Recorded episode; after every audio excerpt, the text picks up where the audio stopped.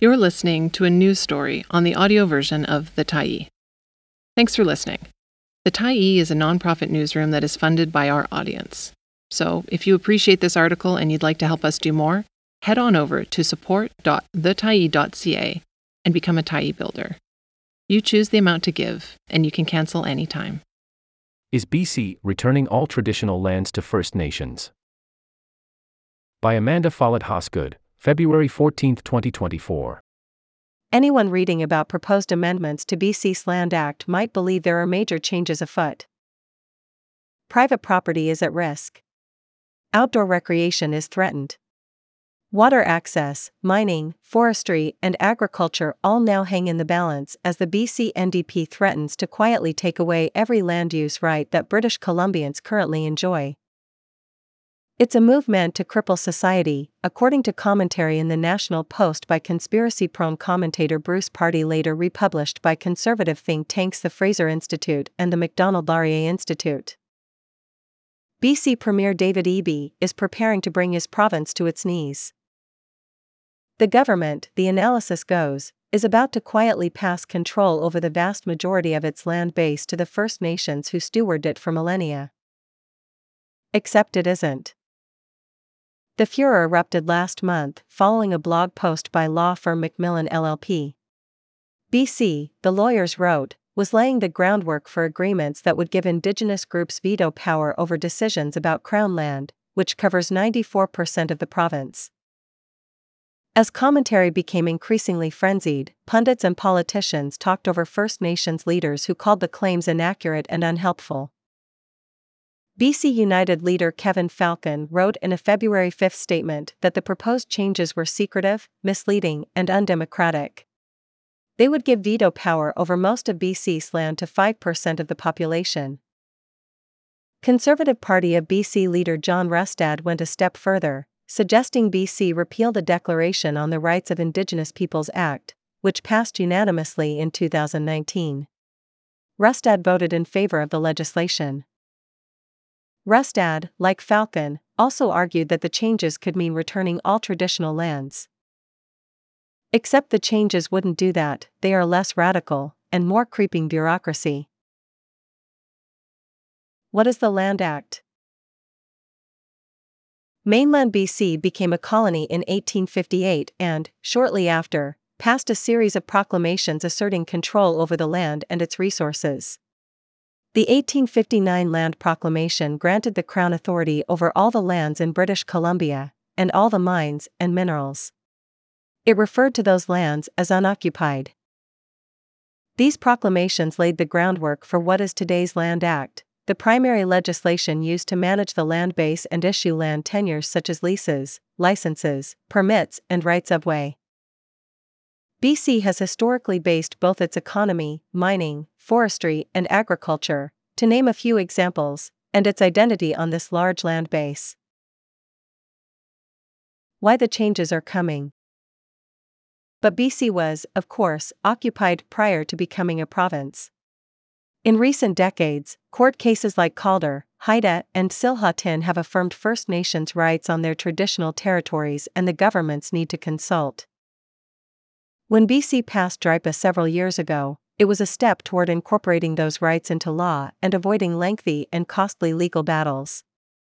The province has described DRIPA as a framework to move forward on reconciliation.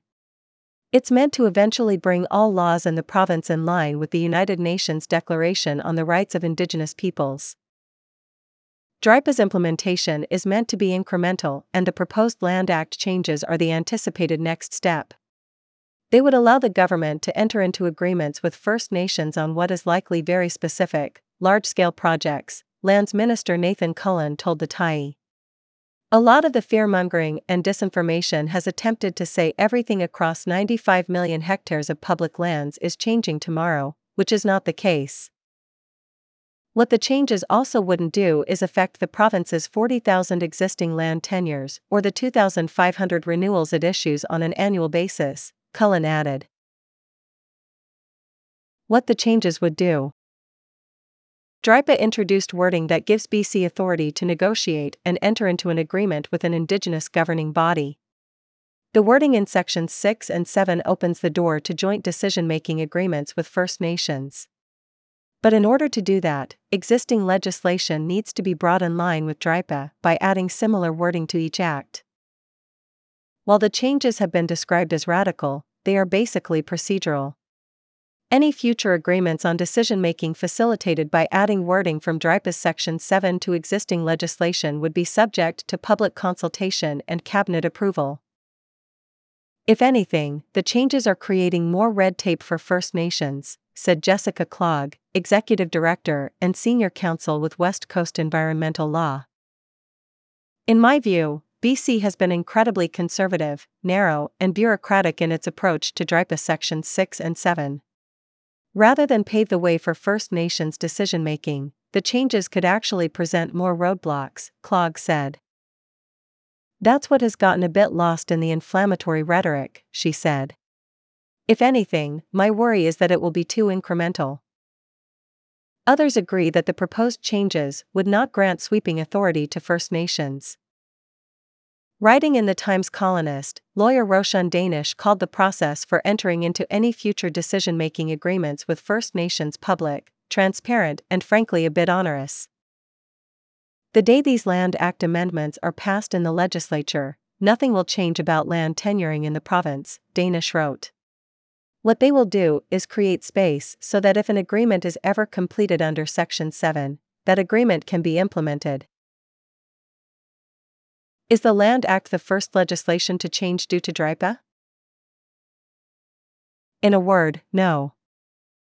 In recent years, BC has made similar changes to forest, child welfare, and emergency management legislation, all of which now accommodate Section 7 agreements. When BC passed its new Environmental Assessment Act in 2018, it preemptively built joint decision making with First Nations into the legislation in anticipation of DRIPA. The province has already signed its first two Section 7 agreements with the Tahltan Nation, both relating to the expansion of mines on the nation's traditional territory. As he signed the second agreement in November, BC Environment Minister George Heyman described the work ahead as collaborative. Rhetoric calling the Land Act changes unprecedented appears to reference industry's calls for regulatory certainty. While alarmists have said the changes will make things less predictable for business in BC, there's ample evidence that the opposite is true. The Supreme Court of Canada has repeatedly upheld the duty to consult with First Nations. The more clearly governments set out a legal process to do that, the more certainty there will be, as well as fewer costly court cases and unexpected interruptions for industry. Working together, coming to common agreements, increases predictability. Period, Cullen said. Rather than going through more court cases, going through more conflict, why not enable the possibility of coming to a shared understanding over proposed projects, to give that predictability and to know early on if something is just not viable? Last week, BC Assembly of First Nations Regional Chief Terry Teegee wrote in the Vancouver Sun that the path to consent based decision making signifies an essential step toward greater certainty, shared prosperity, and a more just relationship between constitutional partners. Even Geoff Plant, former BC Attorney General under the BC Liberals, weighed in, saying the Land Act amendments could replace the current atmosphere of uncertainty with fair, principled, transparent, and accountable shared decision making agreements.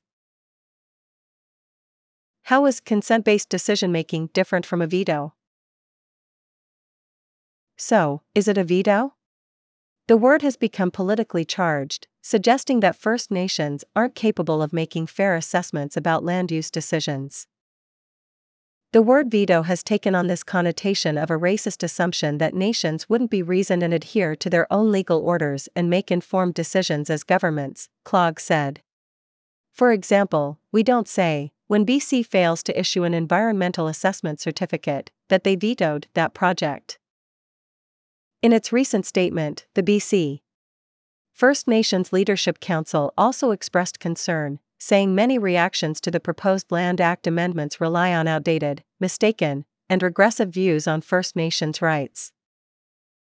Contrary to comments that have been made about the proposed Land Act amendments, they will not grant a veto to First Nations governments, and they will not immediately alter the existing land tenure system in British Columbia, the statement added. When the Tyee asked about the Leadership Council's statement, a spokesperson for BC United doubled down on the party's statement that the proposed changes would give veto power to a small percentage of the population over the vast majority of the land base.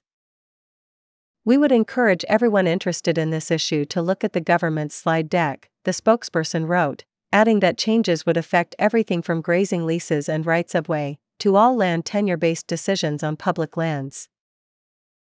Cullen countered that BC United recently set out a very similar policy to the proposed Land Act changes at the BC Natural Resources Forum.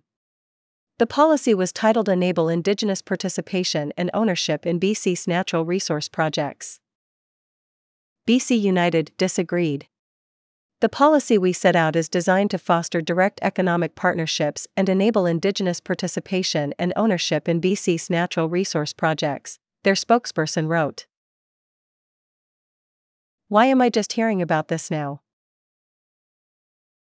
There is one thing everyone does agree on that the BC NDP could have done a better job of introducing the changes. Cullen acknowledged the government's failure to adequately inform the public, saying, We're now correcting and resetting the consultation process. While there are many ways the province could have launched its consultation process, it didn't, for example, issue a news release, it is standard practice that the wording of any proposed changes are kept confidential during the drafting process and are made public only once they are tabled in the legislature, Clogg said. The province is currently accepting written submissions from the public. Asked if he would consider extending the March 31 deadline to provide comment, Cullen was noncommittal. The current plan is to introduce the new legislation during the spring legislative session, which begins April 22, and finalize it prior to the fall election. The province hopes to begin negotiating agreements with Indigenous governments by late spring. What's the impact on First Nations and reconciliation? Ultimately, it is Indigenous communities who are caught in the crosshairs of a debate that's become rife with fear mongering and racist undertones.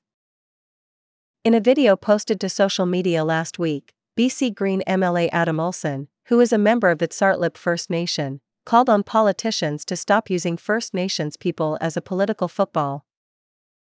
I'll start by asking Kevin Falcon and John Rustad directly to stop dragging First Nations into their political fight, said Olsen. It guts me that the BC NDP created the space for you and that you are all too happy just making stuff up, he said. As difficult as it is for many to understand, the BC United so called economic reconciliation and the BC Conservatives' promise to scrap the Declaration Act are aggressive approaches that deny First Nations rights and title.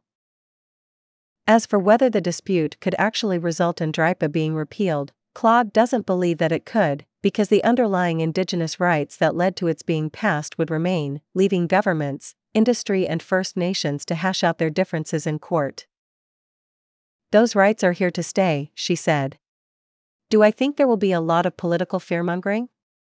Yes, I think that's what we're seeing. It makes me very sad. Ultimately, I believe that Canadians are better than that. The public has until March 31st to provide input about proposed Land Act amendments through the province's website. Read more Indigenous Rights plus Justice, BC Politics. Thanks for stopping by the Tyee today. Anytime you're in the mood to listen to important stories written well, we'll be here. And if you'd like to keep independent media going strong, head over to thetyee.ca and click on the Support Us button to pitch in. Finally, big, big thank you to all of our Tyee builders who made this story possible.